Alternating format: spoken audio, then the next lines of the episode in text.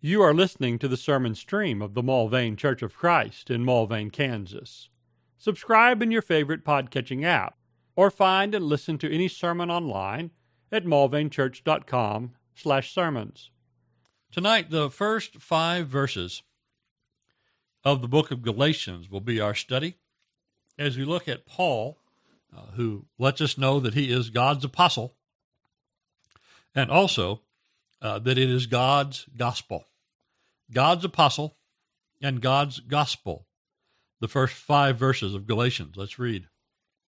Paul, an apostle, not sent from men, nor through the agency of man, but through Jesus Christ and God the Father, who raised him from the dead.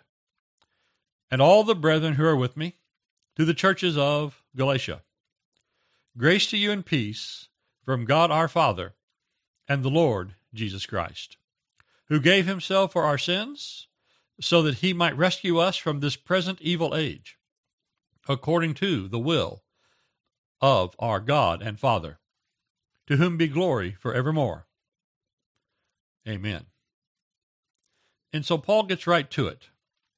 Paul, an apostle, not from men or men's agency, but from God and uh, Jesus Christ. And then he says uh, that uh, he gave himself for us, and he summarizes us the gospel. In the next verse, verse 6, he says, I'm surprised, I'm shocked, I'm amazed you're so quickly deserting uh, this gospel for that which is not another gospel. And on it goes. Uh, at that about that pace, with about that urgency, uh, through the entire book. Uh, Paul gets right to the heart of the message.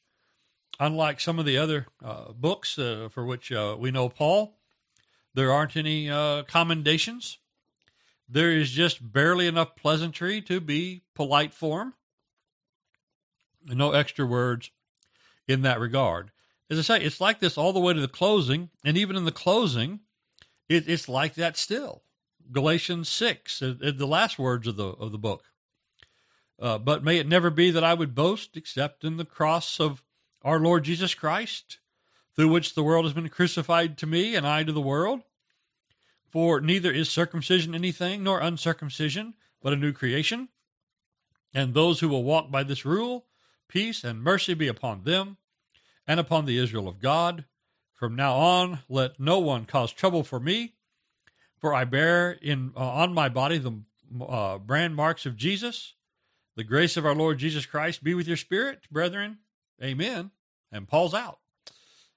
It's just really uh, from beginning to end, with but the a few uh, bare pauses, uh, an exhortation that is right to the point. It's almost the exact opposite of the study we recently did of Philemon, where we get down to about the ninth or tenth verse uh, out of only 25 before we find out what the book's really about. And then, having made that uh, uh, appeal for Onesimus, on the way out, there's seven or eight verses of greetings, and there's lists of names. There's references to brethren at various places on the coming and the going of that letter, and nearly every letter of the Apostle Paul. In Romans 16, it's an entire chapter of greetings to and greetings from and relationships with, but not in the book of Galatians. And in many ways, Galatians is the summary of the argument of Romans, but it's done uh, almost in a different spirit, not the uh, long consideration, the answering of questions that we have in the book of Romans. It is just the straight announcement uh, of the facts of the matter to the Galatian brethren. And the best uh, explanation I've heard as to why it's quite so terse, and it really is almost to the point of, of, of, of uh, it's terse, almost to the point of rude. It's not rude; it's still polite, but there's no there's no extra time for pleasantry spent. It, it's like uh, the announcement you get on an airplane, and when an airplane is you know safely on the ground, when there's plenty of time uh, after everybody they've locked the door, but you know we got to taxi out to the runway we may have to wait for some other planes to take off. In the time of which there is, you know, there's time and there's safety, and there's no real problems aboard the plane. uh, there's lots of announcements. Uh, would you please direct your attention to this? Notice this. Uh, take it, take it, take this time to see where the the exit rows are, and look at the alternate exit beyond that one. And so, uh, if a circumstance should arise that this happens, this is what we're going to do, and on it goes. And it's very polite, and and sometimes it's a little bit verbose, and uh, you know, it, it gives you it gives you plenty of time to consider everything. But what happens in the plane when you hit the turbulence? Well, you're going to get a much more brief announcement. You're going to get the announcement that says, "Please sit down. Please return to your seat. Please fasten your belt." And the worse it is, the less is said. And that's sort of a general rule of many things in life. The worse a thing is, the less is said. If we're flying uh, on a nice calm day, the captain might get on the microphone. He might get real chatty. He might point things out the window. Sometimes the captain tells jokes and shows what a funny guy he is. But the more serious the issue, the less he's going to say. And if something's seriously wrong, he's not going to say anything at all.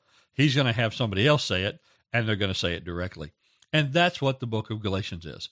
It is, we're in turbulence, we're in a serious situation. We need you all to pay attention to these few and brief and direct words right now. So we start with a fact that was under contention and that Paul will uh, explain at greater length. And he will go through and tell us the things that a decade after this letter is, is written. He'll tell us the things that we can at our leisure study in the book of Acts.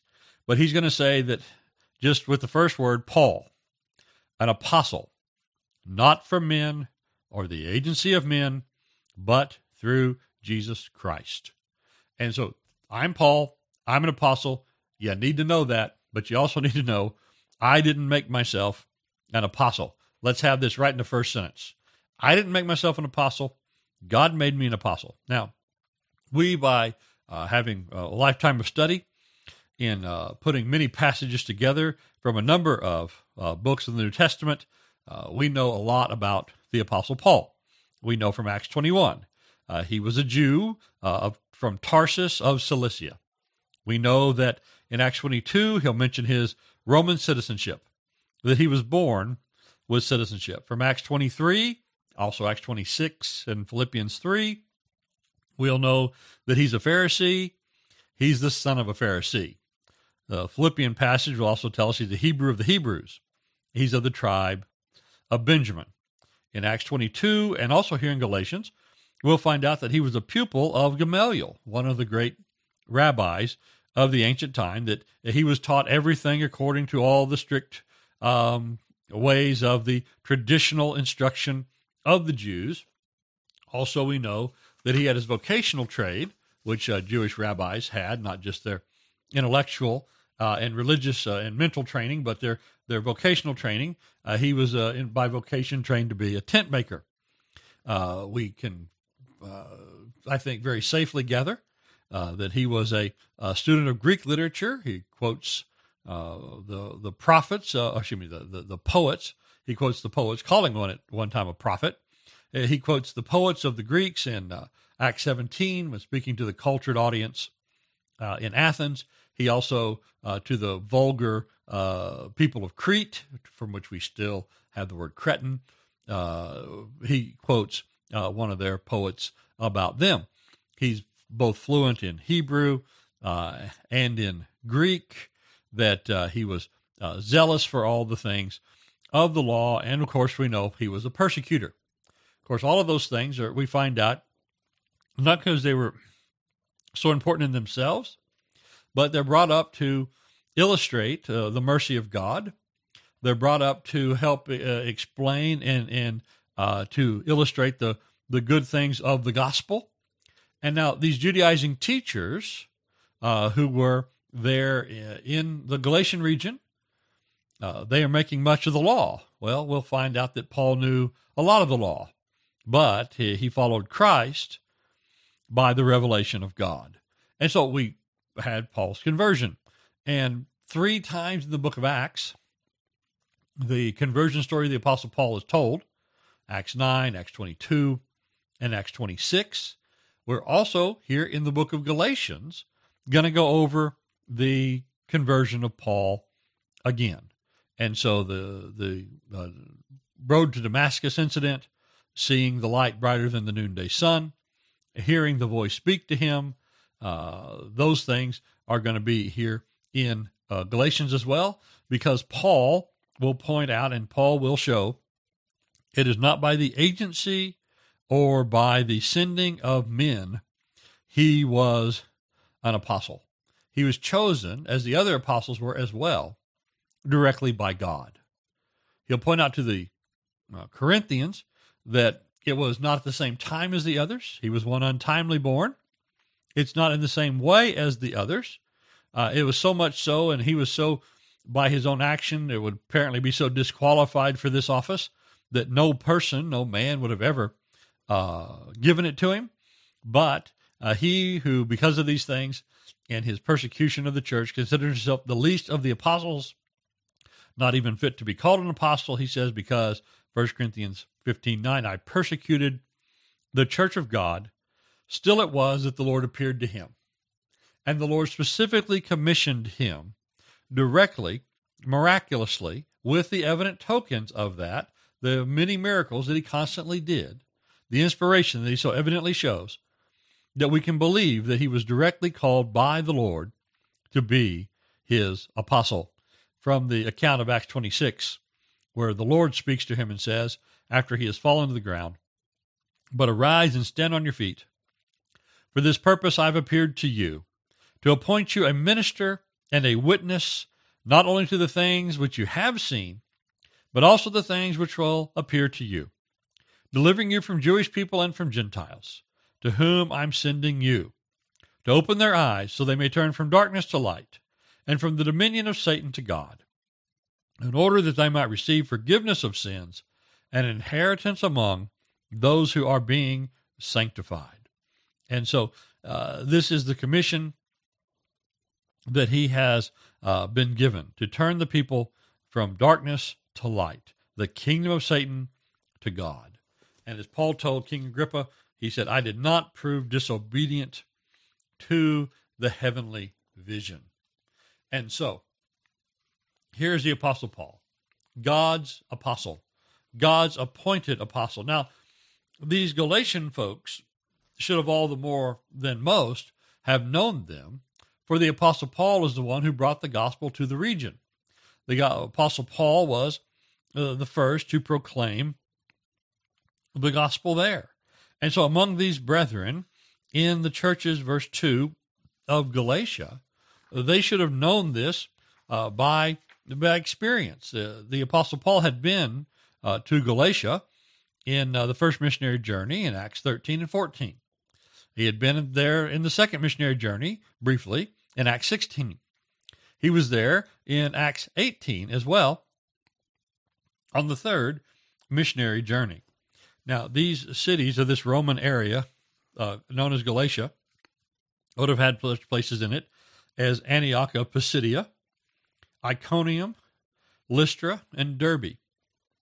This is a sort of west central uh, area of what is uh, the the peninsula uh, that's modern Turkey.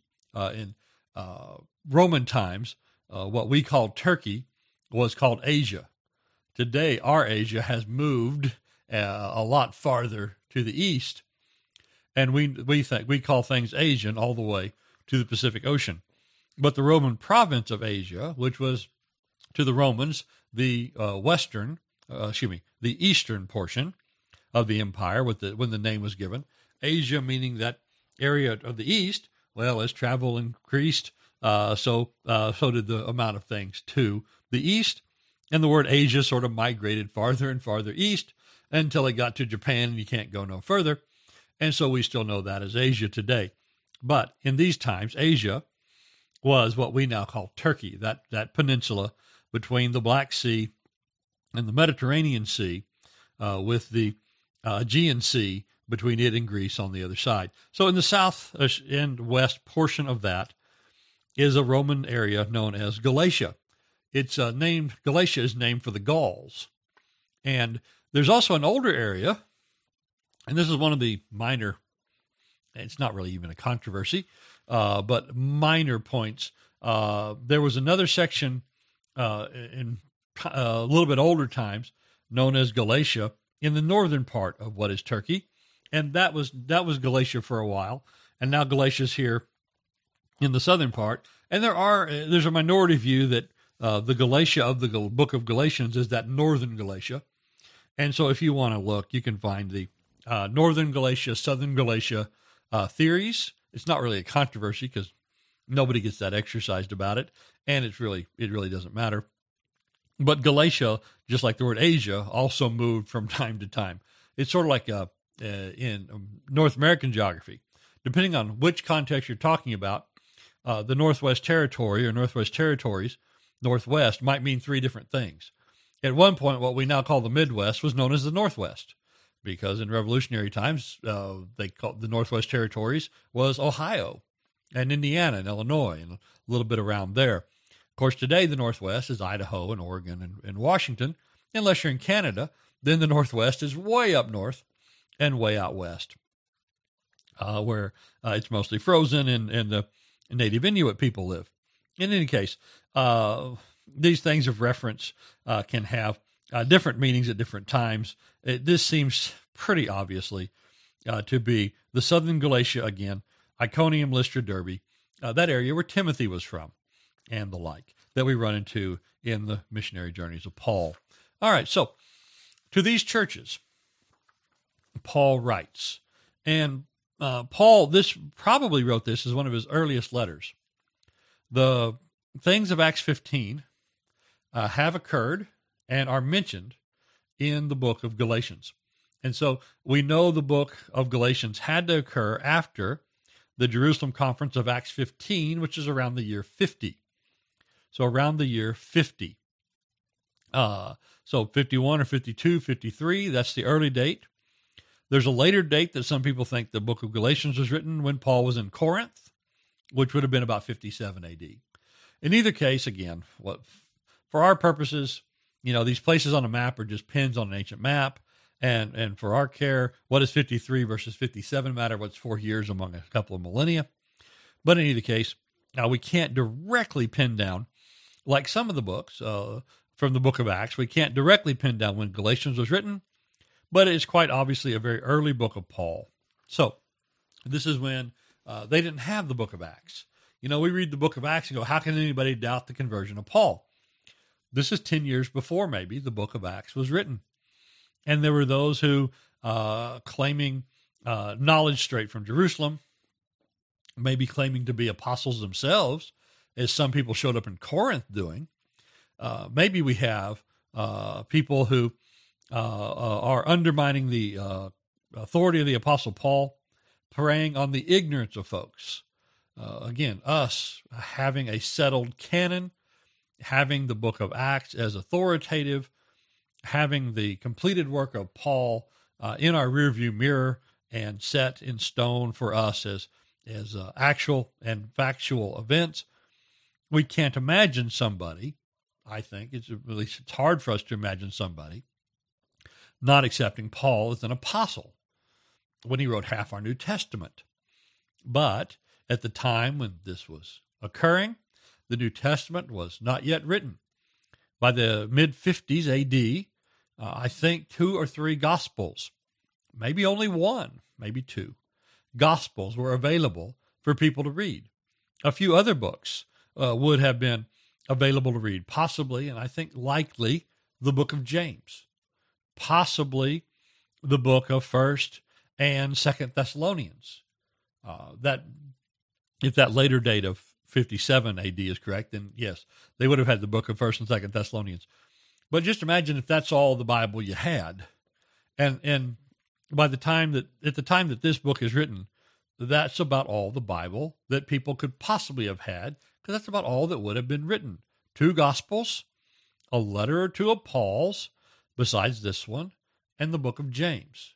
That would have been that have been what you had. So we find that there's an attack that gains currency among some brethren, among uh, not people wanting to be heretics, among not rebellious people, among not uh, people uh, who are uh, seeking uh, you know, some other way, but they have found themselves being swayed by another way. Still in verse 6, Paul's going to be amazed that such a thing is happening.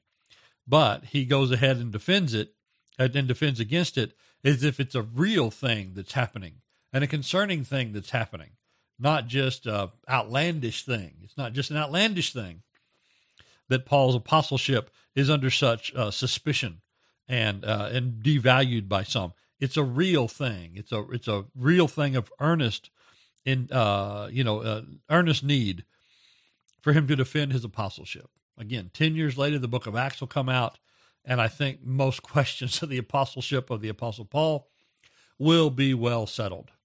But this is before that occurs. So, Paul, again, the more serious the situation on the plane, the less the pilot has time for pleasantries and extraneous words. So, right from the start, Paul, an apostle, not from men, nor the agency of man. It wasn't me or any other man who brought this up, but it is Jesus Christ. It's God the Father, the same God that raised Jesus from the dead, that same God, by that same power, with that same authority, made me to be an apostle. So there's brethren with me, and normally in the letters of Paul, there's mention of the brethren, and there's all kinds of pleasantries with it. Here it's just me and the folks with me. They would have known who at least some of them were. We're writing to you, churches in Galatia. So on we go. So this was God's gospel. We already saw in verse one, the one of the main facts and one of the most pertinent facts of the gospel, the resurrection of Jesus Christ. So we've got the gospel there already uh, brought up. Uh, now we're going to explain in verse four, particularly uh, the gospel and why you can have the things uh, for which the uh, uh, brethren are wished. In verse three, it's grace and peace to the brethren, and it's through the gospel in the rest of chapter in the rest of verse 3 and verse 4 and then it's for the purpose of the glory of god in verse 5 so our our thing is uh, our benefit is grace and peace. The father's benefit is his glory verse 5 and in between and what paul would pause to explain a bit is the gospel. So we have the gospel. Grace to you. Grace. Uh, uh, charis or charis i'm not sure the pronunciation of that greek word but that undeserved generosity, that unmerited favor, the blessings and favor of God, particularly the spiritual ones, grace to you, and peace.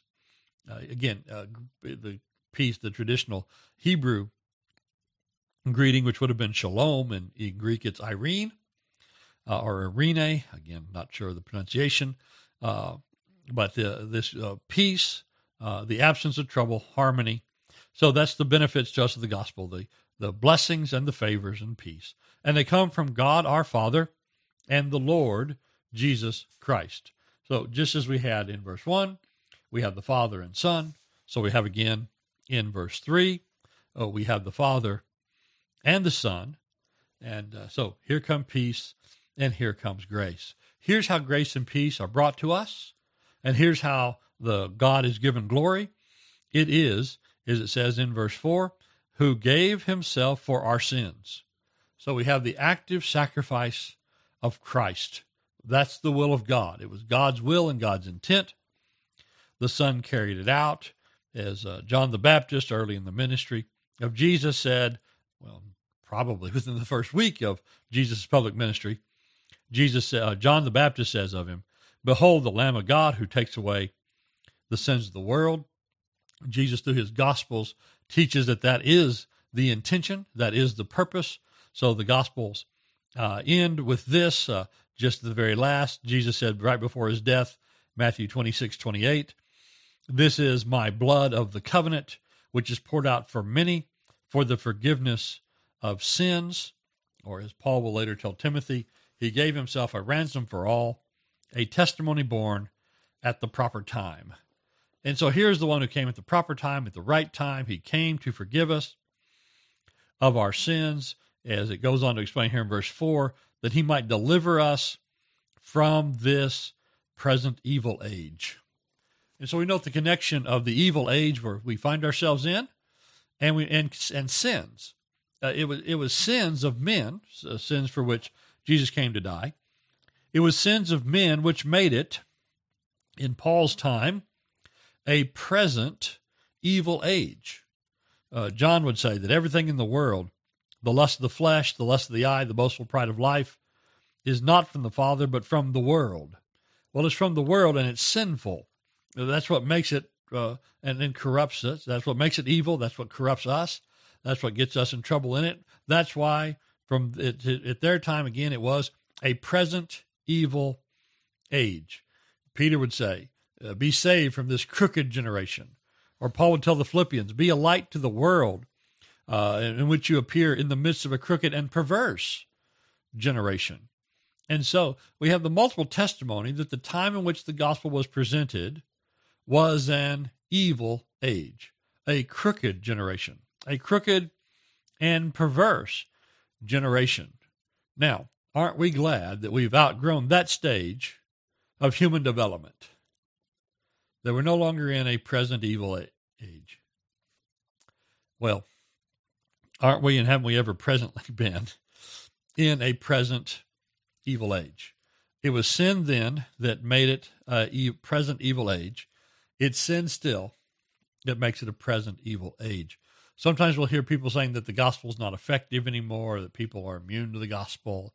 Uh, people have uh, become disenchanted with the gospel and uh, wholesale, uh, and it's hard for the gospel to get along in times like these. Well, I have to say, I don't know if it's ever been any different than now. Oh, yeah, different problems.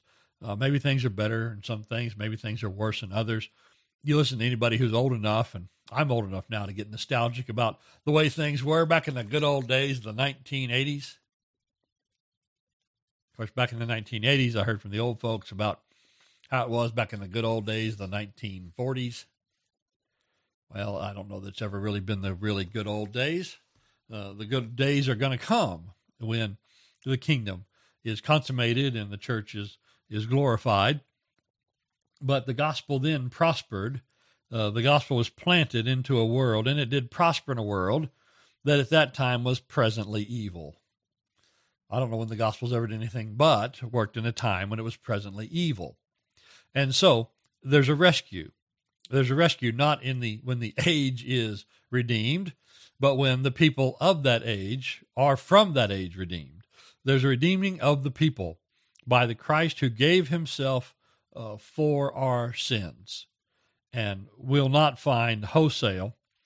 I don't think we'll find uh, anything close to wholesale. I don't think we'll even find a bulk discount. I don't think we'll find it in bulk. We won't find it street by street, neighborhood by neighborhood, or even uh, you know whole community by whole community. Uh, we'll find the blessings of Christ individually as individuals, as each soul will or will not, but each soul will be redeemed each soul will be glorified when they come to the rescue that is in Christ, who gave himself for us. And so we have this rescue that's available to all, and of which all the brethren have availed themselves. And this is what Paul's saying don't throw away your rescue. Don't get off the boat now, as we'll find. Stay with him because he is the only hope in a presently evil age. And this is, this is, it says, the will and purpose of God the Father. Now we know that God wants, uh, 1 Timothy 2 4, God desires it all to be saved and come to a knowledge of the truth. And God has then, because of that, uh, made this offer that's available in, through, and only in Christ. He's made that well known. He's made that publicized. He's, he's given the good news uh, to all lands, the gospel. And he's commissioned uh, first the apostles, and then by extension, all those who know uh, through that message, uh, the message of of asking people to come. Uh, let the one who's thirsty say, "Come." Let the one who hears say, "Come." In the book of Revelation, let let let this message go forth, but make sure it's this message. Make sure it's this will of God message of salvation in Jesus Christ, because He's the only one who gave Himself for our sins. The sins is what makes it the present evil age. The conquering of sin is the way of grace and peace. And so stay with this. As it says in Jude, in the 25th verse, to the only God our Savior, through Jesus Christ our Lord, be glory, majesty, dominion, authority, before all time and now and forevermore. So, as it says here in verse 5, to whom be glory forevermore. And so, to God be the glory. Let all things be done for his glory. And we can do it for his glory, to his glory, when we have grace and peace from him through Jesus, who gave himself for our sin. And going back to verse 1, God raised from the dead, showing that this was an acceptable offering for sin, an effective offering for sin. And so it was it was God's will to save us. Uh, he worked to save us. And so now, participating in that work that He's done for us, let's give Him the glory. So, Paul, God's apostle, preaching God's gospel. Thank you for listening to this sermon from the Mulvane Church of Christ. Additional sermons and information available at mulvanechurch.com. Come see what a difference the Bible way makes.